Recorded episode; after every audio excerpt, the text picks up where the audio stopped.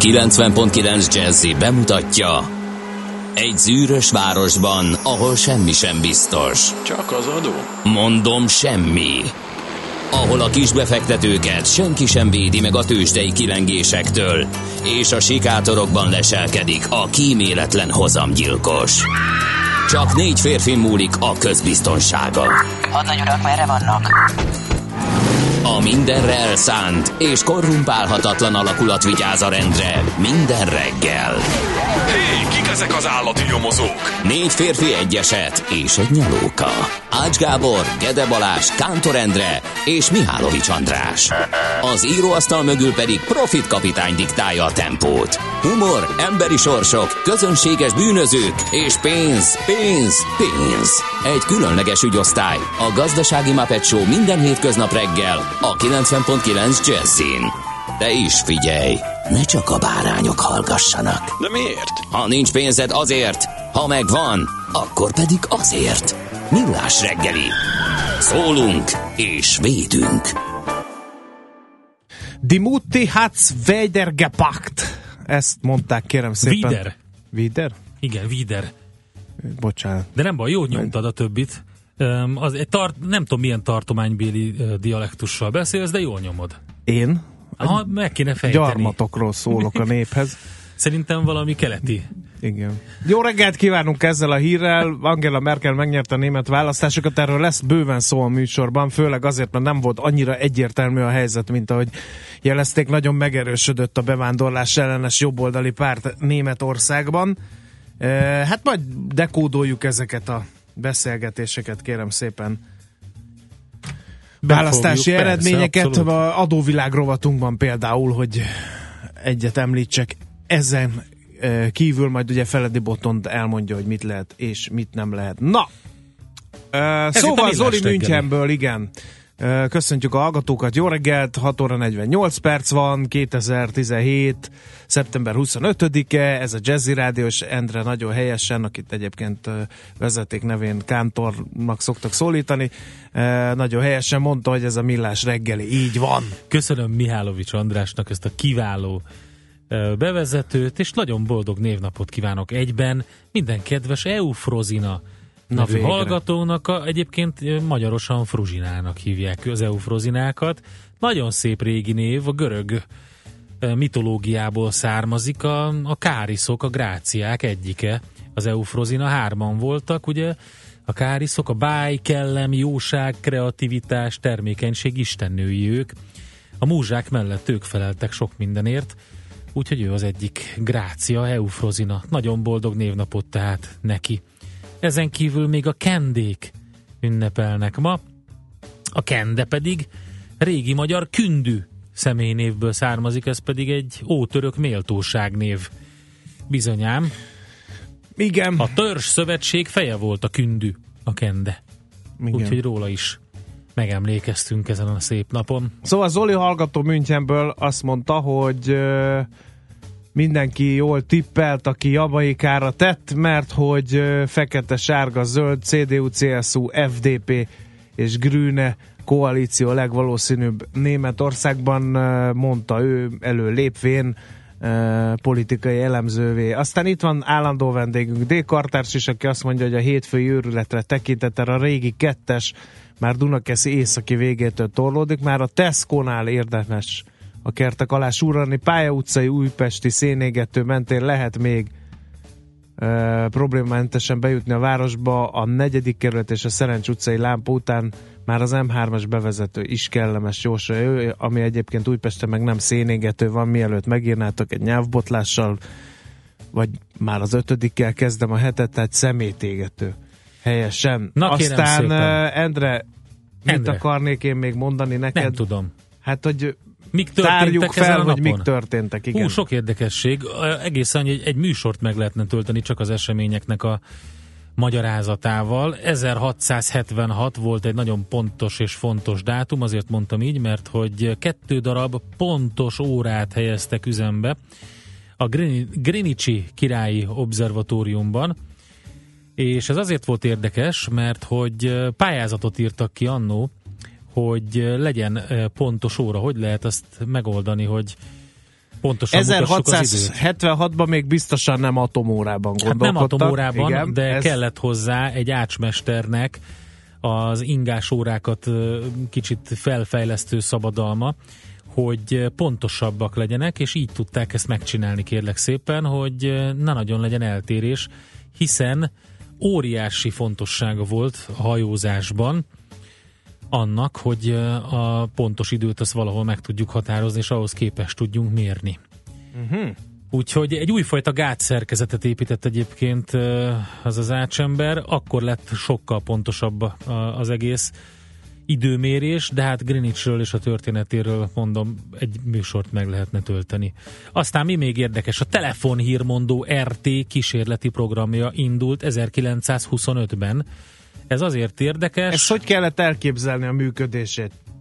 Kérlek szépen Mindig a... csörgött a telefonot, felvetted, hogy háló tessék, és akkor gyorsan mondták a híreket, hogy Úgy volt, hallotta, hogy hogy- Angela Merkel lesz Igen, a következő igen. német kancellár. Köszönjük a figyelmét, viszont hallásra. Nem egészen, Nem? de az volt a célja, hogy a képzelhető leggyorsabb hír, hírszolgáltatást elérjék. Puskás Tivadar úgy írta ezt el, hogy egyetlen egy mikrofonba olvasott hír a városnak több különböző pontján egyidejűleg lett hallható. A hírsorozatokat, amelyeket egy külön ecélre szervezett szerkesztőség szolgáltatott, telegram stílusban olvasták fel, és egy órán át folyton ismételték. Ezek voltak politikai, helyi, közérdekű és tőzsdei hírek, e, időközönként pedig a pontos közép-európai időt is bemondták a készülékbe, a telefon hírmondóba. Úgyhogy ez nagyon, nagyon Ez menő klassz. lehetett. Menő, Áldassék a neve Henry Fordnak, aki 1926-ban úgy döntött, hogy szeptember 25-től napi 8 órát és heti 5 napot kell csak dolgozni a munkavállalóinak a Ford művekben, aztán ez villámgyorsan elharapózott a fejlett világban ez az üzleti modell. Addig látástól Mikulásig? Se hétvége, se semmi? Hát ez nagyon érdekes, nem tudom, ezen én is gondolkodtam, hogy vajon a, a napi 8 órát és a heti 5 napot azt Henry Fordnak köszönhetjük-e, vagy pedig ő csak egész egyszerűen bevezette ezt, és ezáltal ilyen ipari szabványá tette. Nem vagyok benne biztos, hogy ő volt az első, aki erre gondolt, de még az is lehet, tehát simán.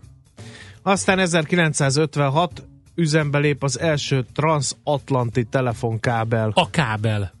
Ezért az még hívják, megy, ezért hívják úgy, ugye? kábelnek a... A dollárfont. Igen. Úgyhogy ez benne van a szignálunkban is, valamelyik szignálunkban ked- egyik kedves hallgató kifogásolt, hogy értelmetlen az, amit ott mondunk, nem értelmetlen. A kábel az a kereszt árfolyam. Na kérem szépen, hogyha valakinek ma születik gyermeke, nagy valószínűséggel színművész lesz. Ha végig pillantunk a mai születésnaposok listáján, akkor mindenképpen erre a következtetésre juthatunk. Esetleg író, zeneszerző, vagy világbajnok és olimpiai bajnok vízilabdázó. De egyértelműen a színészek felé billen a mérleg. Mondom miért? 1944-ben született szeptember 25-én Michael Douglas, amerikai színész. Aztán 51-es évjáratú Mark Hamill, amerikai színész. Kár, hogy mindenki Luke-nak és nem Marknak szólítja. Mindegy, mert mind Mert kettő, nagyon más szerepe nem volt benne. Láttam valami kétes mind a minőségű kettő bibliai név, ugye? Igen. Lukács vagy Márk. Aztán 1952-ben született Christopher Reeve, amerikai színész, hát ugye Superman alakította ő az egyik első filmben, amelyet ezt a képregényhőst személyesítették meg. Na, a következő úriembert ne hagyd ki. Aztán Rékasi Károly, magyar színművész, ma ünnepli születésnapját. Ő is szeptember 25-i, csak 62-es évjáratú.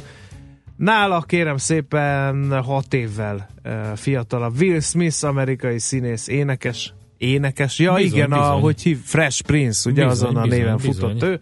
És végül, de nem utolsó sorban készcsókjainkat küldjük az 1969 évjáratú Catherine Zeta-Jones, amerikai színművész nőnek. És Hát a Varga Dániel már smafu. Hát ezért mondtam, hogy akár olimpiai bajnok vízilabdás is lehet. Nagy ma születő tisztelet. gyermek.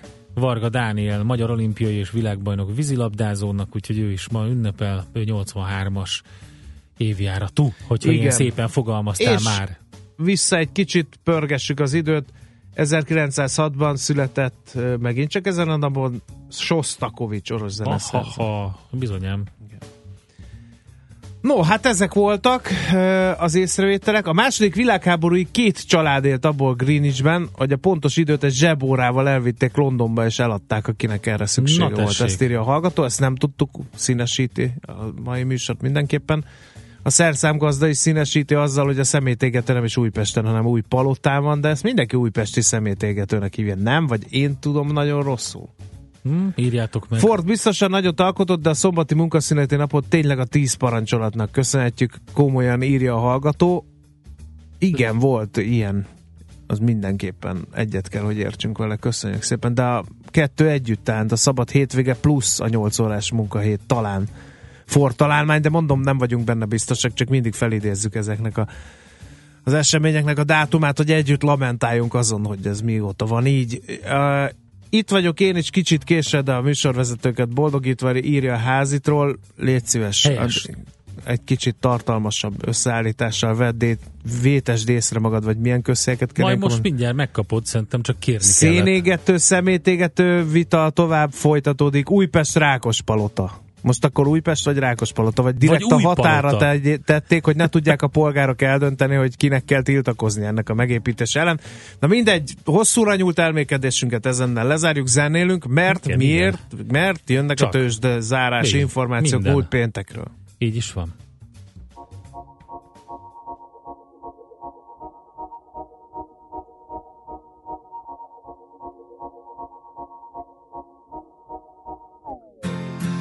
Ira écouter Harlem au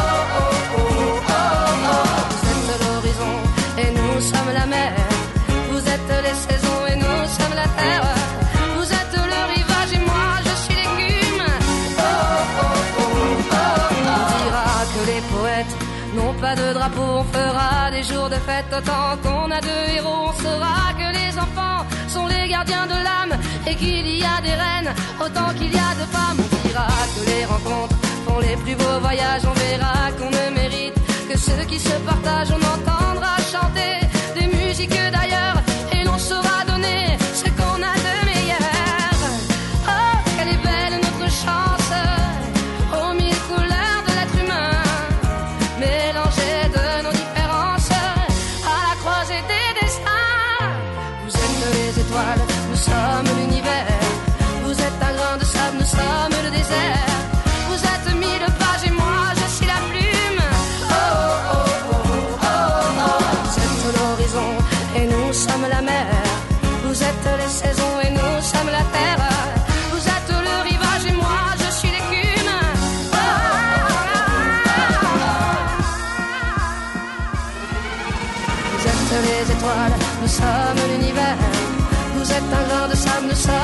Vous êtes mille pages et moi je suis la plume.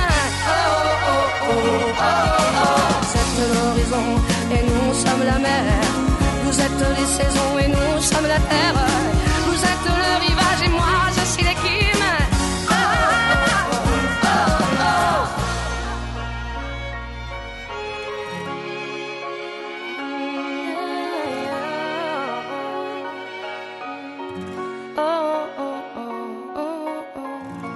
A tőzsdei helyzetkép támogatója a Magyar Gyógyszeripari Vállalat, a Richter Gedeon nyerté. Két tized százalékos bux erősödés volt tapasztalható a hét utolsó kereskedési napján pénteken 38.178 pontos záróértékkel. Az OTP a mínusz tartományban stagnálgatott inkább, mert az 5 forintos csökkenés nem nevezhető egyér, egyértelmű elmozdulásnak. 10.195 forintos volt a bankpapír záróértéke, rajta kívül a blue chipek erősödtek, és a legnagyobb mértékben a Richter 6791 1 forintig, az 6 os erősödésnek felel meg. 4 tizedet ment fölfelé a Telekom százalékban, számítva 479 forintig, és 2 százalékot drágult a MOL 24.430 forintig. A kisebb papírok közül talán csak egy 1,2%-os elmű és egy 1,3%-os émász mozgást lehet felemlíteni, az előbbi erősödött, az utóbbi viszont gyengült. Nézem még a többi papírt is, hát ha van valami egyértelműen ide ollózható, de sajnos ilyen 0, nem tudom én micsodák vannak, úgyhogy azok meg szóra sem érdemesek, főleg a hétvége után. Talán az egyik legérdekesebb papír a nemzetközi piacokon az Apple volt, és összeszámolták azt, hogy mivel pénteken se tudott zárásra szépíteni, és végül is több mint egy százalékos minusszal fejezte be a napot.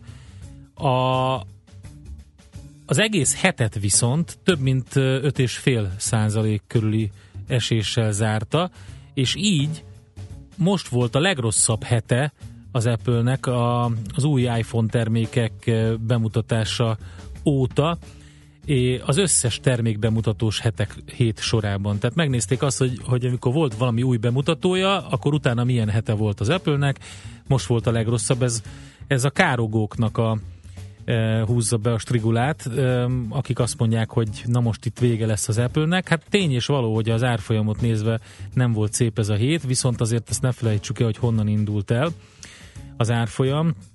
Úgyhogy e, azért az a 120 dollár körüli szintről 151-re ment most föl, úgyhogy majd meglátjuk.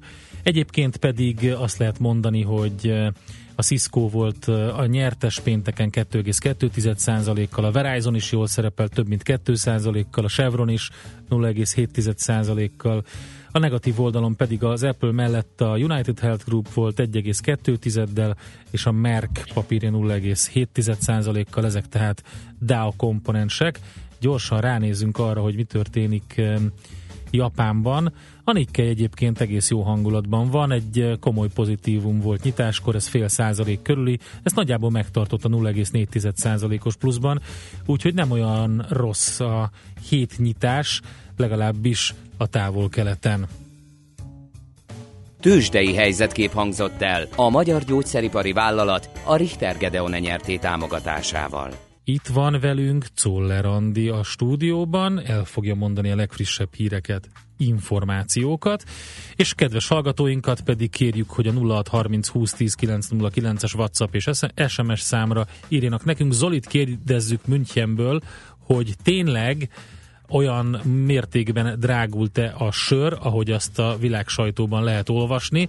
Állítólag a münchenieket nem zavarja, legalábbis a fesztiválozókat hogy egyre drágábbak, de hogy nézzük már meg, Zoli, üzen meg nekünk, hogy itt ugye az Oktoberfestnek a előestjén milyennek a sörárak Münchenben és Németországban? Igen, aztán közeleg a Ragnarök, előkerültek a hátsó ködlámpával sorban alaszoró kultúremberek, a Cseppeli Gerincút viszont hétfő reggel. tudják.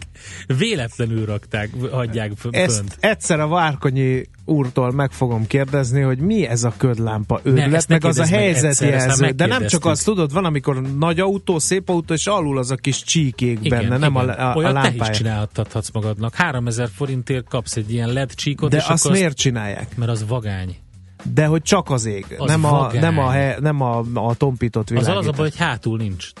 Ja. Ne, nekem ezzel ez a bajom. És ne, állítólag nem veszik észre, hogy bekapcsolod, és valamit még kéne kapcsolni, amit sokan nem tudnak, hogy, uh-huh. hogy ez az autójukban. Az M1 m bevezet az egérúti kihajtótól áll, illetőleg a tíz parancsolatnak csak a vasárnapot köszönhetjük, az úr napját szented meg, köszi. Hát most már annyira össze, annyira össze, igen, annyira összekevertetek vagy bennünket. Péntek, vagy, vagy szombat, vagy vasárnap. Vasárnap mindegy, igen. hát az a hit, remény. De a nyolc órás munkanapos kiderül, hogy az is bibliai alapokon áll, vagy még régebben az első egyiptomi eh, piramis sztrájkhoz kötődik mondjuk a nyolc órás munkanap bevezetése, azt nem Mint tudjuk. hogy az első piramis játék is, igen, ugye? Igen. Műsorunkban termék megjelenítést hallhattak. Reklám. Hajós András vagyok.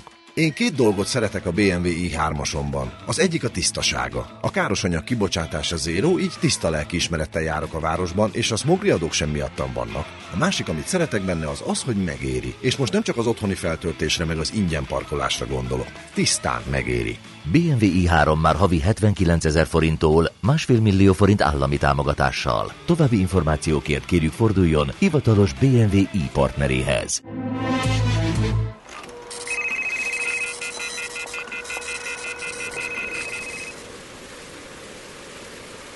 Milyen az igazi pihenés? Kiszabadít a hétköznapok forgatagából, felfrissíti a testet és felüdíti a fáradt gondolatokat. Töltődjön felől is a Danubius szállodákban, most akár 25% kedvezménnyel. Lépjen át a nyüskésből a peskésbe. www.danubiushotels.hu per wellness. Reklámot hallottak. Hírek a 90.9 Jazzin. Csökkent Angela Merkel támogatottsága. Szeptemberben tovább emelkedett a GKI gazdaságkutató konjunktúra indexe, még az idén megkezdődhet 8 új börtön építése. Néhol ködös a reggel, kisebb esőre elsősorban nyugaton számíthatunk, gyenge szél mellett 17-23 fok várható. Jó reggelt kívánok, Czoller Andrea vagyok, 6 perc elmúlt 7 óra. Nem lehet kizárni, hogy a következő ciklusban ismét nagy koalíció vezeti majd Németországot, közölte a német kancellár. Angela Merkel a tegnapi szövetségi parlamenti választás után a törvényhozásba bejutott pártok vezetőinek televíziós fórumán közölte, matematikailag két koalíció lehetséges, a CDU-CSU, a liberális FDP és a zöldek összefogása, vagy a szociáldemokratákkal 2013-ban kezdett kormányzás folytatása, mivel ahhoz is biztosított lenne a többség az új Bundestagban. A vasárnapi voksoláson a CDU-CSU jobb középpárt szövetség nyert. Angela Merkel pártja a szavazatok 32,5-33,5 százalékát szerezte meg, támogatottsága csökkent a négy évvel korábbi 41,5 százalékhoz képest. Történelmi mélypontra süllyedt a német szociáldemokrata párt támogatottsága is. Martin Schulz elnök szerint pártjának ellenzékbe kell vonulnia, miután csak a szavazatok 20-21 százalékát szerezte meg. A bevándorlás ellenes AFD bejutott a Bundestagba több mint 13 százalékkal, az Alternatíva Németországnak nevű párt ellen tüntettek tegnap este több német nagyvárosban is. Berlinben például nagyjából ezren gyűltek össze, ahol a párt ünnepelte választási sikerét.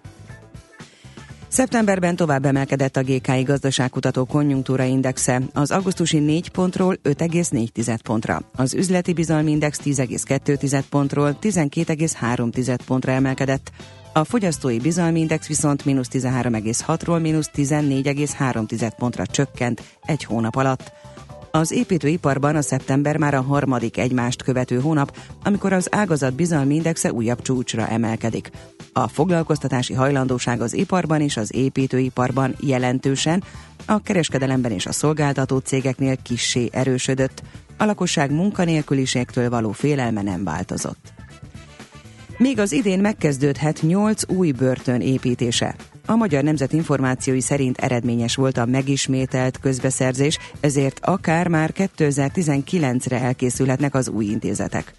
Az új börtönök Békésen, Csengeren, Hevesen, Kemecsén, Komádiban, Komlón és Kummadarason, valamint Ózdón épülnek majd, Alapcikke szerint az építkezéseket már nagyon várják az érintett települések, mert a beruházások munkahelyeket teremtenek, és több város is anyagi terheket is vállalt az építkezés előkészítése érdekében.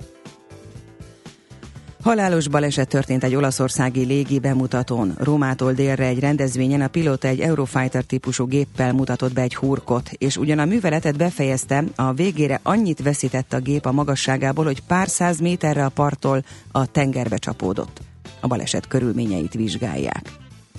Többfelé párás ködös a reggel, nyugaton néhol gyenge eső is előfordulhat. Napközben szintén, főleg a nyugati határ közelében alakulhat ki kisebb eső, zápor. A keleti szél csak helyenként élénkülhet meg, 17-23 fok valószínű. A hírszerkesztőt Szóler Andrát hallották, friss hírek legközelebb fél óra múlva. Budapest legfrissebb közlekedési hírei a 90.9 Jazzin a City Taxi Dispécsejétől. Jó reggelt kívánok a kedves hallgatóknak! Ma reggel az a jó hír, hogy az időjárás legalább nem nehezíti a közlekedést, és még viszonylag jól lehet közlekedni a városban. A belvárosban a Vadász utcát a Bátori utca után le fogják zárni ma reggel épületbontás miatt. A 13. kerületben a Szabolcs utcában az Aba utcánál csak egy sáv járható csatornaépítés miatt. Balesetről nem kaptunk hírt, és trafipaxot sem láttak a kollégák. Köszönöm szépen a figyelmüket, további jó utat kívánok! A hírek után már is folytatódik a millás reggeli, itt a 90.9 jazz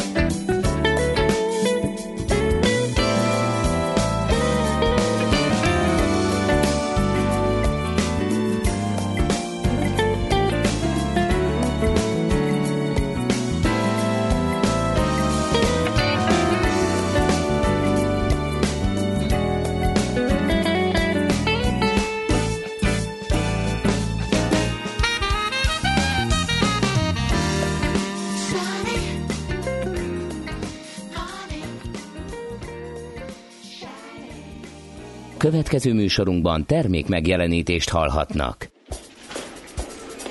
A reggeli rohanásban könnyű szemtől szembe kerülni egy túl szépnek tűnő ajánlattal. Az eredmény krétával körberajzolt tetemes összeg.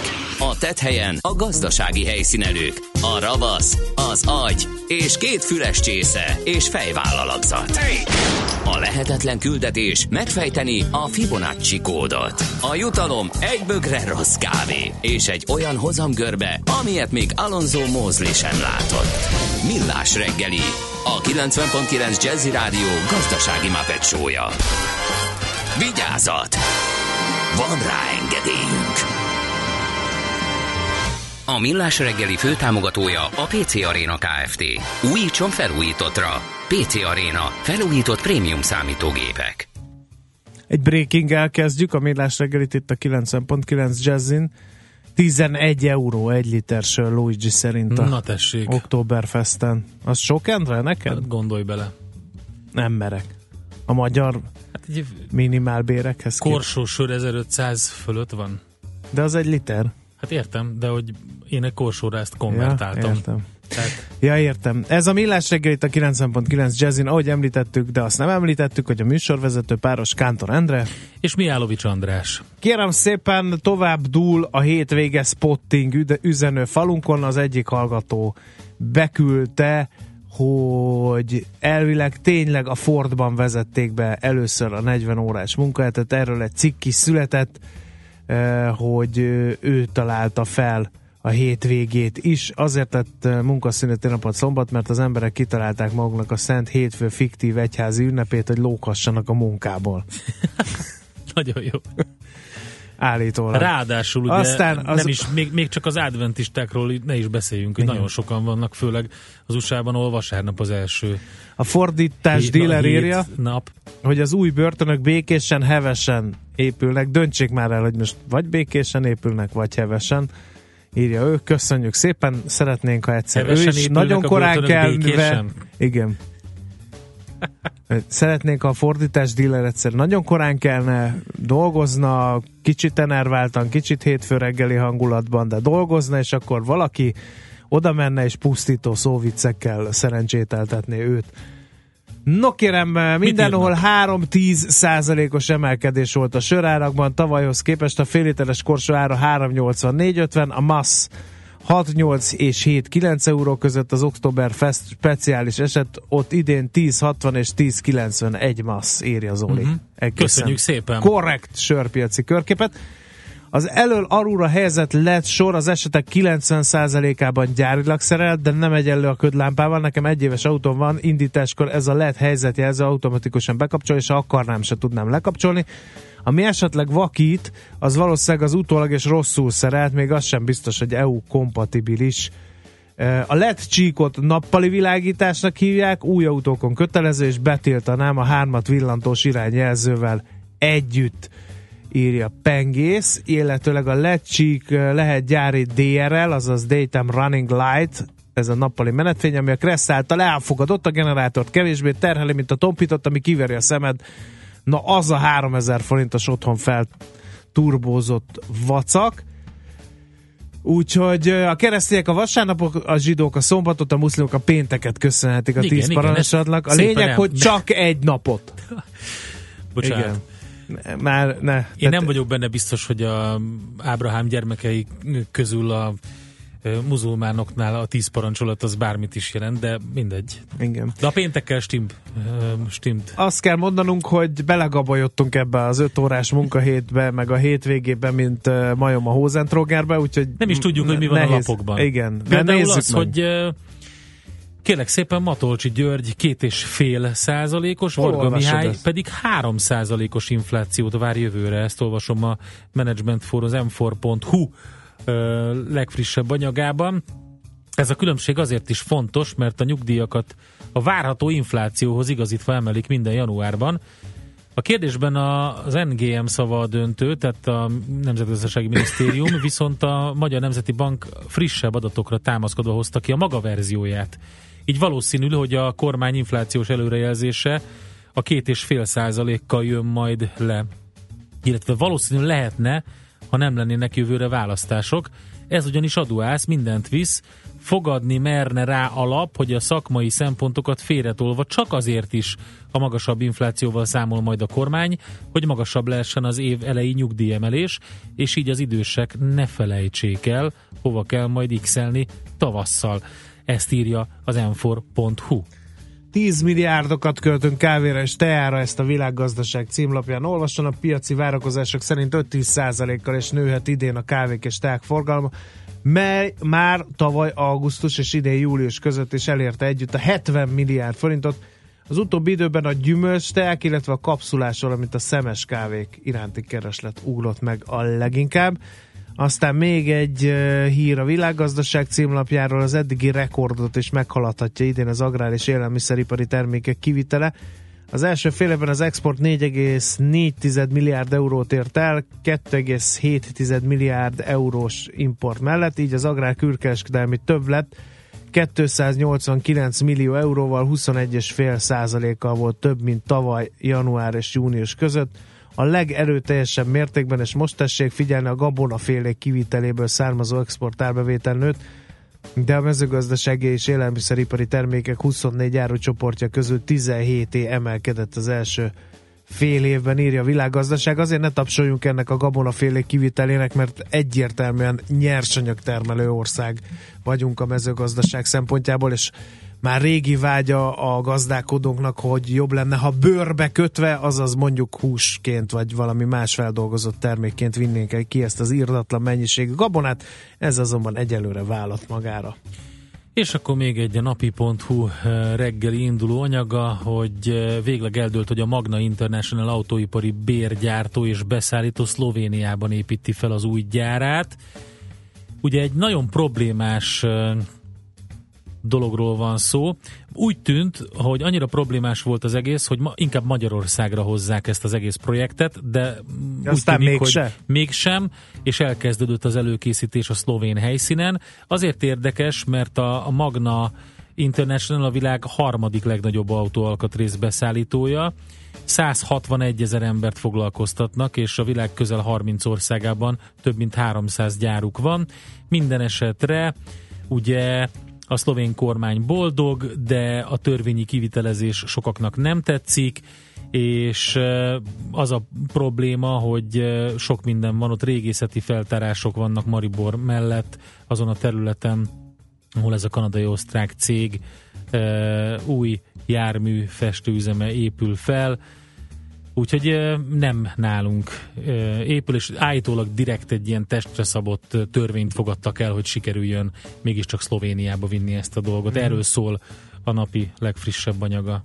Hát aztán szerintem nagyjából végeztünk is, mert Bizony. minden újság hosszasan és részletesen számol be a német választások eredményeiről. Mi ezeknek a híreit nem olloznánk ide, mert majd mi is külön foglalkozunk ezzel, úgyhogy egy jó zenét követően jön következő napirendi pontunk, amelyet német Dáviddal fogunk majd megtárgyalni, ennek pedig a témája az általános diplomás bérminimumot javasol e, egy szakszervezet, de elbírja ezt a hazai gazdaság.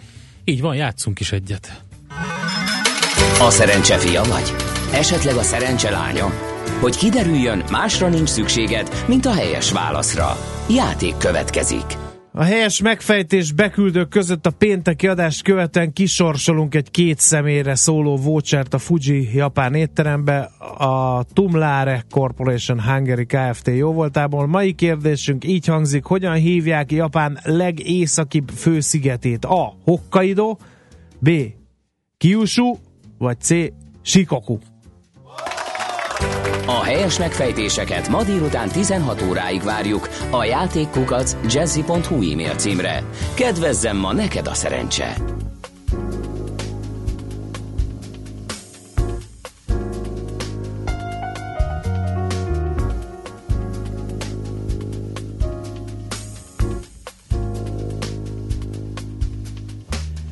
Heart's gone astray, deep in her I went away just when you needed me so. You won't regret, I'll come back begging you. Mm. Won't you forget? Welcome, love we once knew. Open up your eyes, then realize.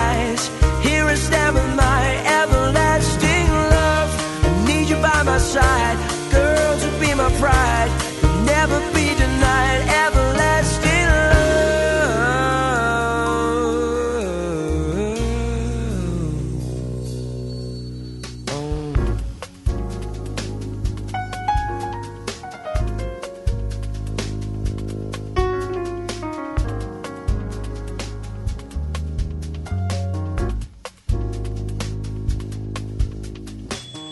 Heart's gone astray, deep in her when we go. I went away just when you needed me so. You won't regret. I'll come back begging you. Won't you forget? Welcome, love we once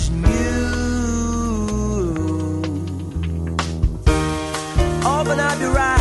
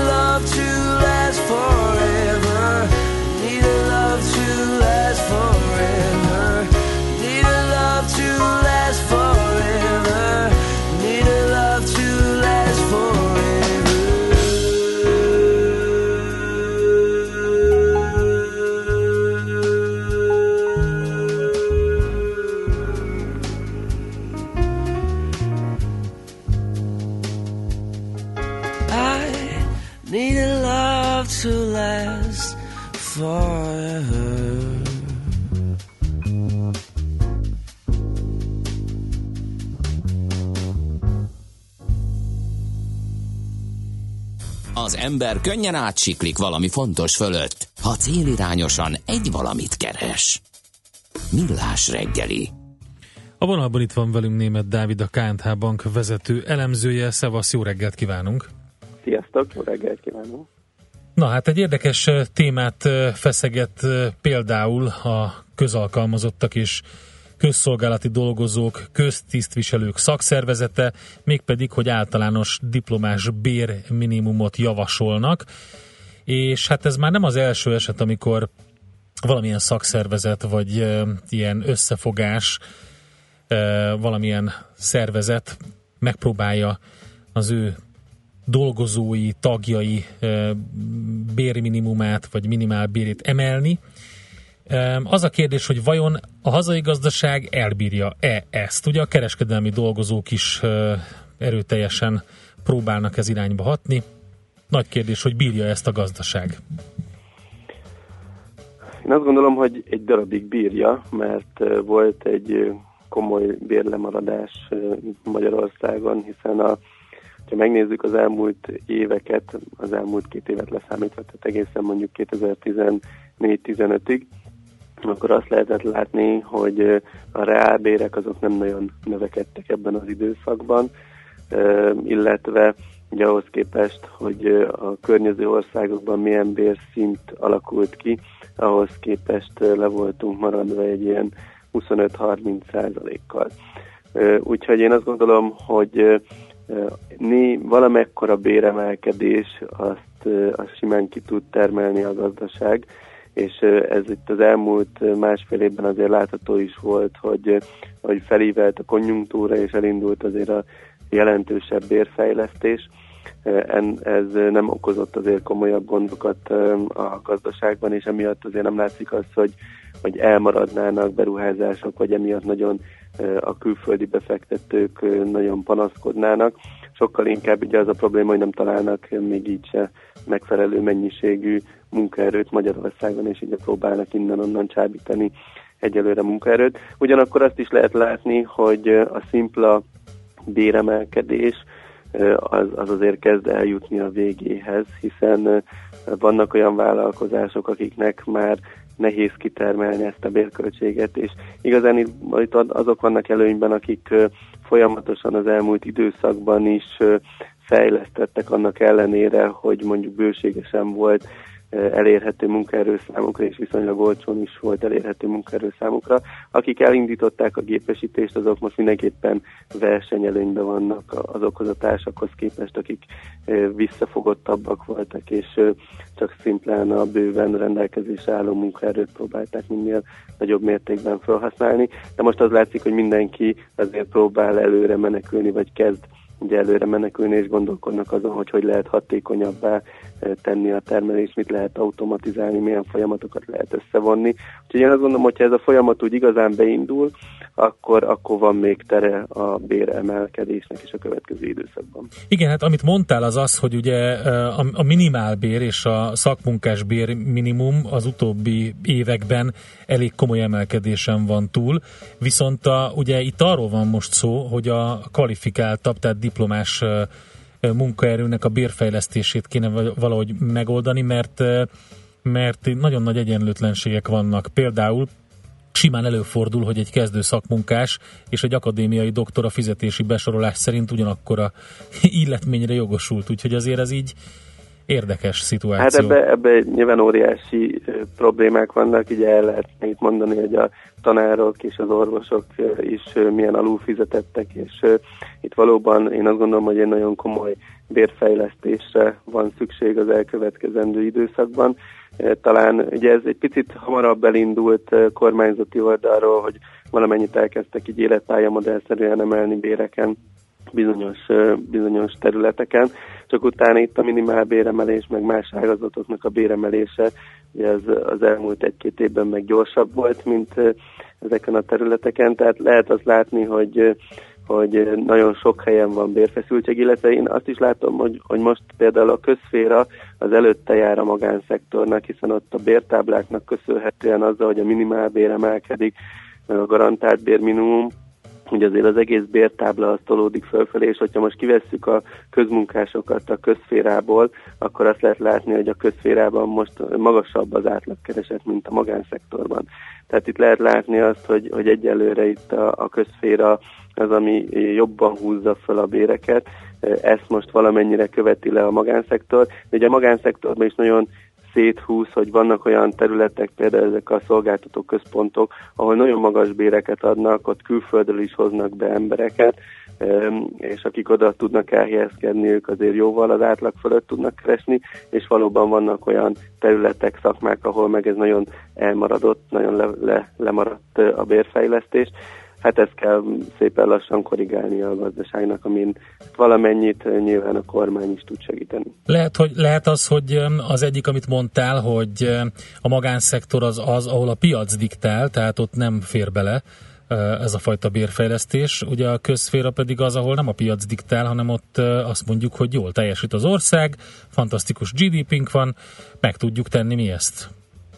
Persze, hát ez is benne van, hogy, hogy sokkal inkább a magánszektorban azért a kereslet kínálat jobban megmutatja, hogy mi a, mi a valós helyzet, és vannak azok a szakmák, ahol itt elő lehetne hozni, hogy építőiparban most mennyire megugrottak a bérek, és erről is szoktak cikkeket írni, hogy köművesként mennyivel többet lehet keresni, mint egy diplomás emberként.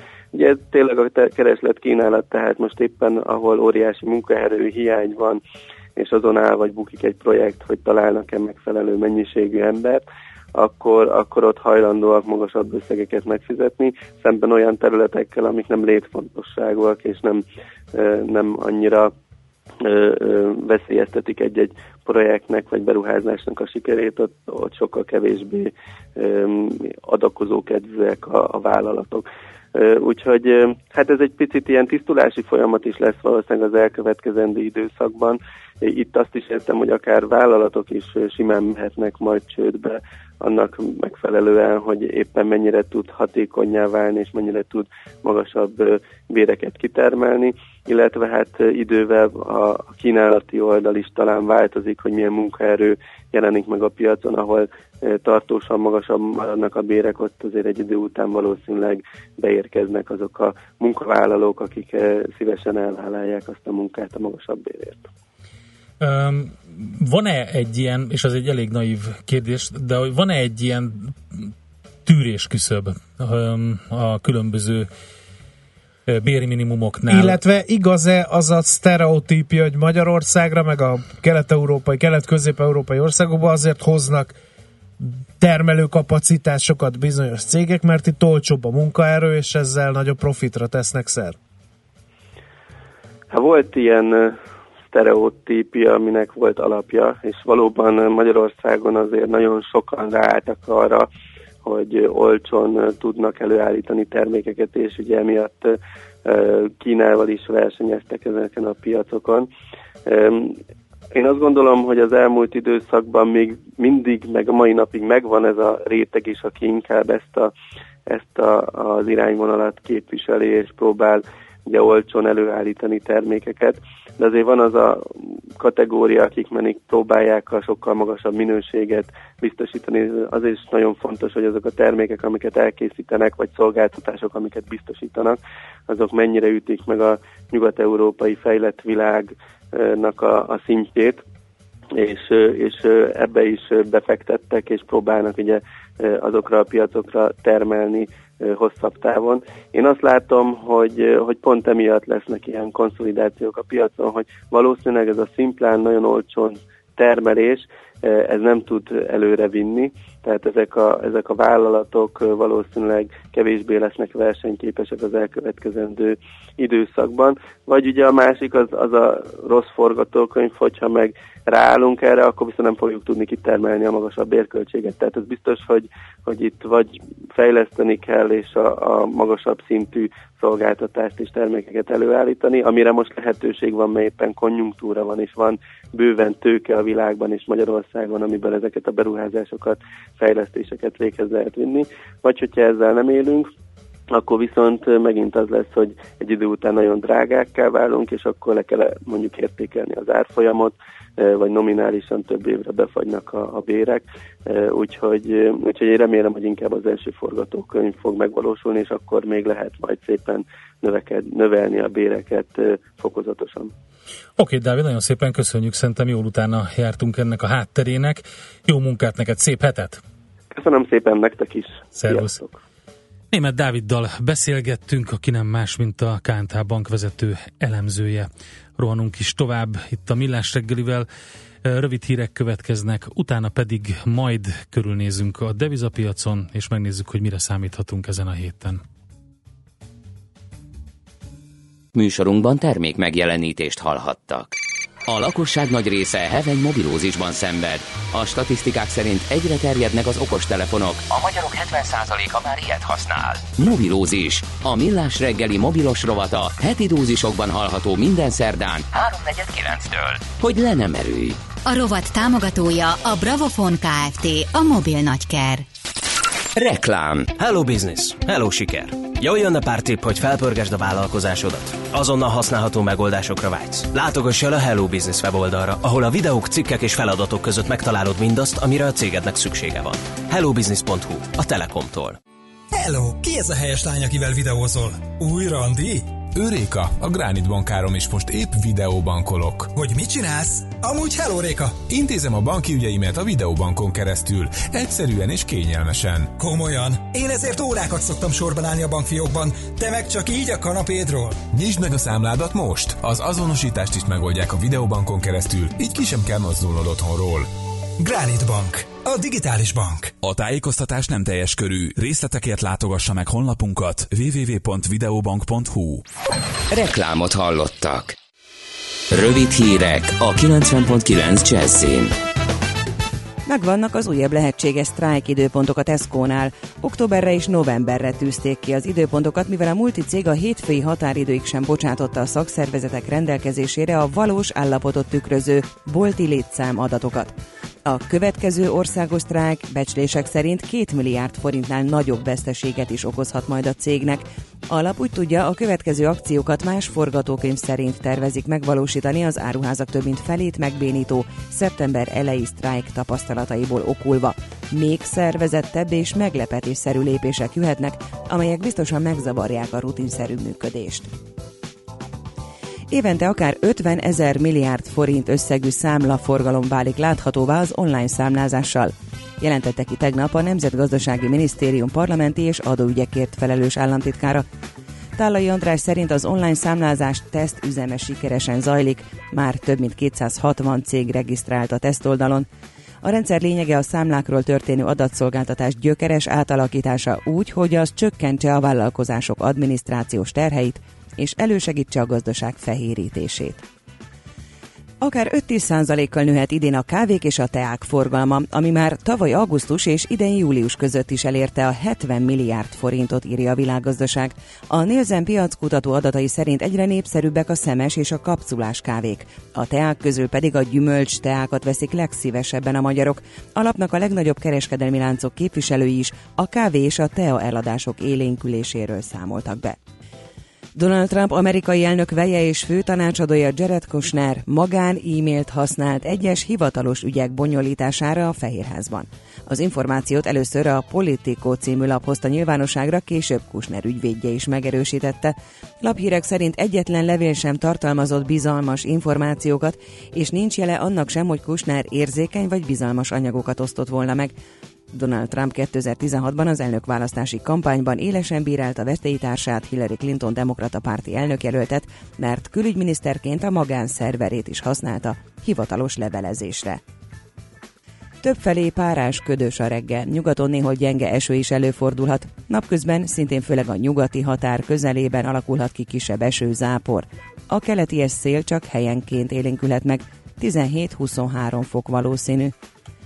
A hírszerkesztőt Szoller Andrát hallották, friss hírek legközelebb fél óra múlva. Budapest legfrissebb közlekedési hírei, itt a 90.9 jazz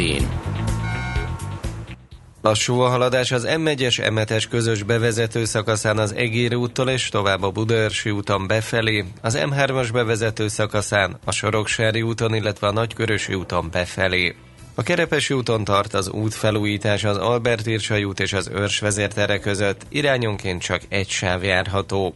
Gázvezetéket javítanak a Szőlő utcában, a Kisceli utca és a Kenyeres utca között, ezért útszűkületen kell áthajtani. Pongrász Dániel, BKK Info. A hírek után már is folytatódik a millás reggeli, itt a 90.9 jazz Good evening, ladies and gentlemen. Please welcome on the stage the world largest show, the very famous Captain Nemo and the Velvet Valentine. Hey, come on. It's jam, jam all night long.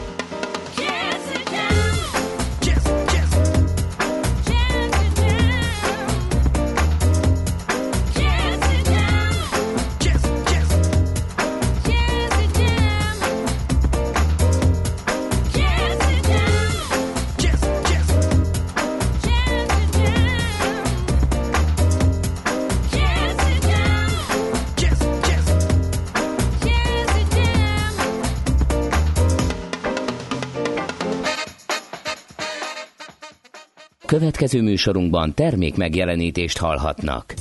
Mi várható a héten? Milyen adatok, információk, döntések hathatnak a forint értékére, a tőzsdei hangulatra? Heti kitekintő. A millás reggeli szakértői előrejelzése a héten várható fontos eseményekről a piacok tükrében. A vonalban itt van velünk az OTP elemzési központ elemzője Pellényi Gábor. Szervusz, jó reggelt kívánunk! Sziasztok, jó reggelt kívánok!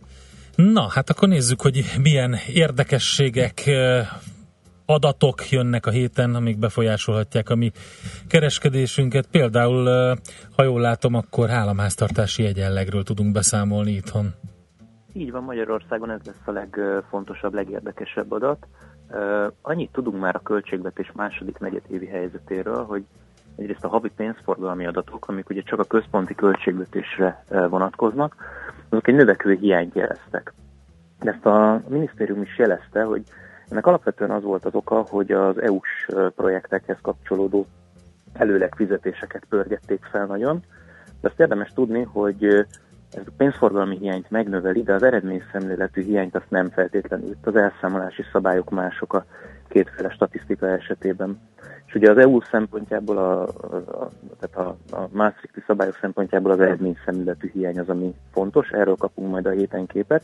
Egy előzetes információnk azonban már van, a Nemzeti Banka, amikor a pénzügyi számlákat összeállítja, akkor ott egy előzetes becslést már ad az államháztartás finanszírozási képességére, és ez azt mutatta, hogy a, a nagyon erős első negyedévi ö, pozíció után a második negyedévben is többletes maradhatott az államháztartás. Ami azt jelentheti, hogy igazából a tavalyi évben volt egy 1,8%-os GDP arányos költségvetési hiány, amire ha ránézünk a havi adatokra, akkor ez szinte teljes egészében egy ilyen decemberi, kb. két hetes periódushoz volt köthető, amikor nagyon-nagyon felpörgette az állama a, költekezés, de ezt, ezt, számít, ezt leszámítva ked- kedvezően alakultak a bevételek, és visszafogottan alakultak a kiadások. Szinte azt lehet mondani, hogy kiegyensúlyozott volt a tavalyi évben a költségvetési pozíció, gyakorlatilag december 15-ig mondjuk.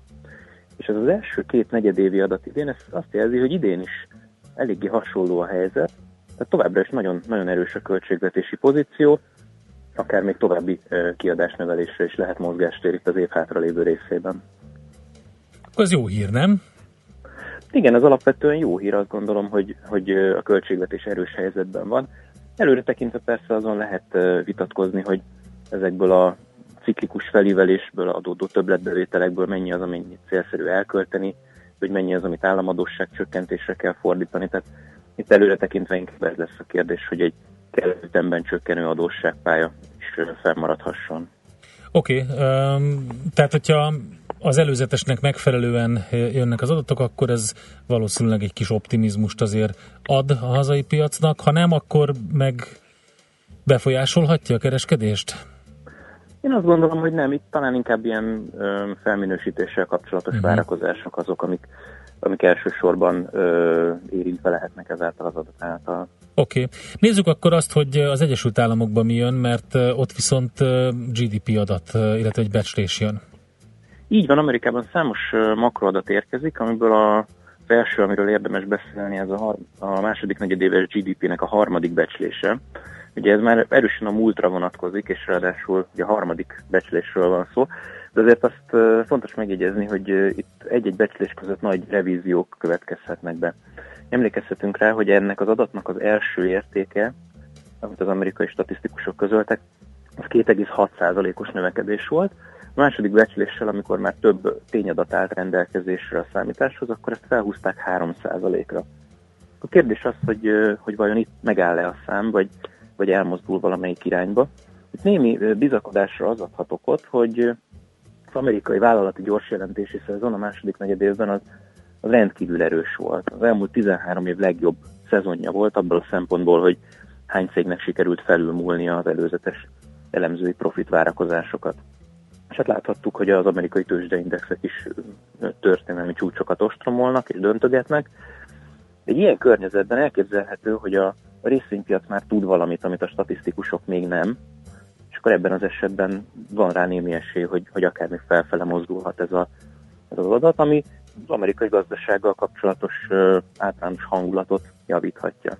Uh-huh. És a Fednek a várakozás, tehát a Fed döntéssel kapcsolatos várakozásokon változtat ez? Én azt gondolom, hogy önmagában, hogyha erősebb a konjunktúra, akkor az nyilván erősítheti azt a várakozást, hogy, hogy folytatódik a, a Fed kamatemelési ciklusa. És itt érdemes lesz még figyelni a, a héten kijövő különböző szeptemberi ö, ipari konjunktúra indexekre, amelyek az Egyesült Államok különböző régióiból érkeznek, mert ezek már a, azt mutatják majd, hogy a hurikán szezonon túl, ugye a Harvey és Irma hurikánokon túl milyen kilátásokkal szembesül az amerikai gazdaság tehát mondjuk az, az ilyen alap, alapfolyamatokra adnak jelzést. És ha ezek is erősen alakulnak, akkor az alapesetben azért fűtheti ezeket a várakozásokat, hogy a Fed emeli a kamatot. Most ugye a, a piac erre egy ilyen, ilyen 75% körüli valószínűséget mond az opciós árazások alapján. Viszont az is ö, érdekes lesz, hogy a pénteken kijövő inflációs adat, az a PCE inflációs adat, amit a Fed ö, kiemelten figyel, és alapvetően ebben határozza meg a 2%-os inflációs célját, hogy ez hogyan alakul. Itt a, a másik fajta adatfelmérésből fakadó augusztusi inflációs szám az meglepően magas volt, emiatt most az elemzők is arra számítanak, hogy ebben a PCE inflációban lesz augusztusban egy gyorsulás. Én azt gondolom, hogy ha, ha itt egy negatív meglepetés születik, az lehet inkább egy olyan tényező, ami picit helyzet átgondolására ösztönözheti a piacot, és elbizonytalaníthat egy decemberi kamatemeléssel kapcsolatban. Stimmel. Oké, okay, Gábor, nagyon szépen köszönjük az információkat, szép napot neked, jó munkát! Nagyon szívesen köszönöm nektek is, szervusztok! Szervusz! Pelényi Gáborral beszéltünk az OTP elemzési központ elemzőjével, rohanunk is tovább, és uh, Mondjad még? Néhány közlekedési írt, Endre, légy szíves. Megnyílt a Népfürdő utca, ha valaki hozzám hasonlóan kerülne, írja Marian. Magánszerverét használta a hivatalos levelezéshez? No, azt tuti nem, véli egy másik. Igen. Az Oktoberfest egy liter sör 11 euró, fél sült kacsa 17 euró, írja Luigi.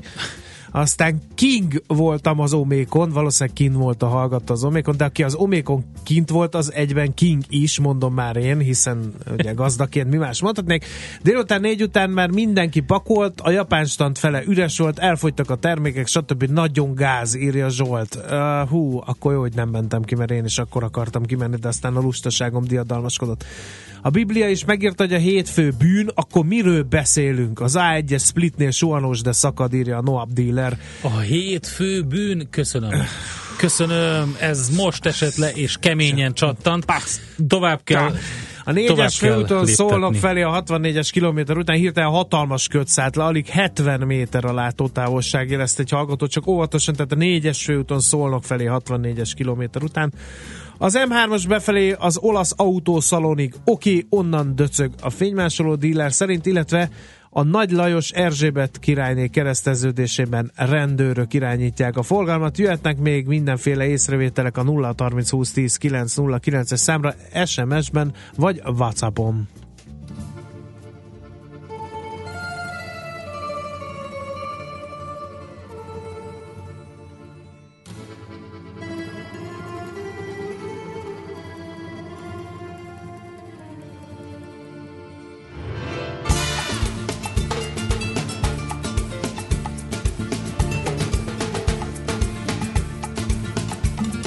Quando torno al mio paese so già che appena arrivo c'è una mandria di cugini pronta lì a spellarmi vivo. Se fossi un po' più furbo io dovrei restare qui. Sono sicuro che quei figli di mi ricevono così. Cugino Vini, cugino Vini, ma perché non fai qualcosa anche per me? Cugino Vini, cugino Vini, tanto che pensiamo tutti sempre a te. Cugino Vini, cugino Vini, di cugini più fedeli non ce n'è. Cugino Vini, cugino Vini, siamo tutta una famiglia intorno a te. Mio cugino Fredo o paga o sta in prigione. La parola di suo padre lascia perdere quel coglione. Ma mi supplica sua madre, puoi salvarlo solo tu. Io pago e lui viene fuori e poi quello stronzo non l'ho visto più. Cugino Vini, cugino Vini, ma perché non fai qualcosa anche per me? Cugino Vini, cugino Vini, tanto che pensiamo tutti sempre a te. Cugino Vini, cugino Vini, di cugini più fedeli non ce n'è. Cugino Vini, cugino Vini, siamo tutta una famiglia intorno a te. Quando mia cugina Rosa si sposò a Canicati, guarda caso i miei cugini, tutti quanti erano lì. E mangia, canta e balla e giù coi brindisi a go-go. Quando è arrivato il conto, indovina chi pagò. Cugino Vini, cugino Vini, ma perché non fai qualcosa anche per me? Cugino Vini, cugino Vini, tanto che pensiamo tutti sempre a te. Cugino Vini, cugino Vini, di cugini più fedeli non ce n'è. Cugino Vini, cugino Vini, siamo tutta una famiglia intorno a te. Siamo tutta una famiglia intorno a te. Tutti i tuoi cugini intorno a te. Famiglia di merda! Sai una cosa? Ma vaffan fuck you! Hogy mi tartja bennünk a lelket? A remény. Millás reggeli. És itt van velünk a vonalban Plesinger Gyula, az MKB Bank Treasury értékesítési vezetője. Szevasz, Szervusz, jó reggelt! Jó reggelt, Te sziasztok! figyelj, egy ország kíváncsi arra, hogy megrázta-e a font árfolyamát, hogy Colin First nem kér az angol állampolgárságból, hanem az olaszból kér. Tehát a fontból átnyergelt az euróra. Egyelőre még nyitás előtt nem látszanak ennek a, a, a jelei, de azt gondolom, hogy a befektetők biztos, hogy idegesek lesznek a, a, az itt hallatára, tehát fölkészülhetünk komoly volatilitásra. Jó, ennél komolyabb téma azért az, hogy Angela Merkel behúzta, amit be kellett húznia. Tartott a piac a német választásoktól? Látszott az euró árfolyamán, hogy bizonytalanság van, mint mondjuk a francia elnök választás előtt volt? Nem, a választások előtt én azt gondolom, hogy egyáltalán nem volt napirenden. Ez a kérdés ennek különben nagyon praktikus és egyszerű oka van. Egész egyszerűen nem volt olyan tétje a német választásoknak, mint a korábbi francia választásoknak, vagy a Brexit népszavazásnak, tehát sem az Európai Unió egzisztenciája, jövője, sem az eurozóna jövője nem volt napirenden. Így a, igazándiból azt gondolom, hogy eléggé a partvonalról figyelte a piac az, eseményeket. Az a tény, hogy a Merkel győzelem kevésbé volt domináns, mint amit a politikai elemzők vártak. Ez egy icipicit megmozgatta itt reggel a, a, az, az eurót némi gyengüléssel indultunk, de nem hiszem, hogy Colin Firstnél nagyobb hatást gyakorolna aztán a piacokra. Ez, Tehát én azt ez gondolom, engem hogy a... kicsit meglep, amit mondasz, mert ugye Trump is meglepetést okozott, azért volt a világpolitikában egy-két ö, olyan választás, ami némi meglepetést okozott. Ennyire biztos volt mindenki Angela Merkel győzelmében? Hát egyrészt, egyrészt azért nagyon komoly előnyt mértek nála a közvéleménykutatók, másrészt meg, ahogy az előbb is mondtam, hogy nem volt igazándiból olyan tétje tehát bárki nyert volna, kivéve talán az alternatíva Németországnak, amit úgy gondolom, bár nem vagyok politikai elemző, hogy a győzelmi esélyeik azok így nagyjából a nullával voltak egyenlőek. Eh, Tehát bármelyik nagy játékos fut be győztesként, az nem fogja megkérdőjelezni Németország státuszát az Európai Unióban, illetve vezető szerepét az Euró projektben. Uh-huh, uh-huh. Jó, Na nézzük hát akkor ha a- ilyen egyértelmű volt, akkor hagyjuk a német választásokat, meg, meg az euró ö, árfolyamát. Nem, nem, az eurót a dollárral szemben ne hagyjuk. Hát jó, akkor Hát ö, sem, semmiképpen, mert ugye azt, tehát azt, ö, azt látni, hogy volt némi hatása, ugyan volt a, Mhm. a, a választásoknak az euró-dollár piacára, de most éppen egy olyan korszakot élünk, hogy a piac nagyon bele van szerelmesedve az euróba, ezért sok mindent megbocsát neki, még mondjuk egy szűk Merkel győzelmet is. Mindeközben azt el lehet mondani, hogy a piac meg nagyon kiszeretett a dollárból az elmúlt, elmúlt fél évben, és hát nem tudom, mint így szakítások után lenni szokott, ha van rajta kalap, ha nincs rajta kalap, akkor is, akkor is hibás valami miatt, és ez érződik a, a, a, a dollár mozgásán, többek között az euróval szemben is. Hát ha csak nagyon gyorsan végigpörgetjük, lajstromba vesszük azokat az eseményeket, amik elvileg a dollárt az elmúlt hetekben erősíthették volna. Gondolok itt elsősorban a, a geopolitikai kockázatokra, amik az elmúlt évtizedek alapján a dollárba való menekülést eredményezett, most ez nem érvényesült. A- legutóbbi amerikai inflációs adat erősebb volt a vártnál, magasabb volt a vártnál, ami napirendre hozhatta volna a Fed kamatemelés, de ennek alig-alig éreztük a hatását, és ami engem mondjuk a legjobban meglepett, az az, hogy múlt héten ugye a Fed, erről biztos volt ugye a műsorban is szó, bejelentette a QE program ö, visszafordítását, a mérlegfőszeg leépítését. Ez egy hatalmas lépés. Ilyet még nem látott a világ, ezt szó Igen, szerint mondom, nem csak igen. a bulváros megközelítés miatt. Ilyet még egy bank nem tett. Na hát egy nagy, nagyjából egy fél százaléknyi, szerintem 0,8 százaléknyi erősödést tudott produkálni a, a dollár, és megint ugye egy 20 környékén vagyunk az euróval szemben. Tehát én azt látom itt ebben a párban, hogy van egy nagyon erős érzelmi töltöttség, ami, ami a dollár ellen hajtja a befektetőket, és közben meg vannak olyan hírek, amik hát így papírforma alapján, vagy, vagy tankönyv szerint dollár erősítőnek kéne, hogy, hogy legyenek. Tehát én érzek itt némi felgyülemlő feszültséget a rendszerben, ami hát várakozásaim szerint inkább az év hátralevő részébe dollár erősödésbe kéne, hogy lecsapódjanak. Hát csak ugye ilyenkor mindig hozzáteszem, hogy én ezt fél éve várom, és nem annyira akar bejönni, tehát az az apró betűs rész itt a, a, vélemény rovat végén. Uh-huh. Forint nyugiban volt?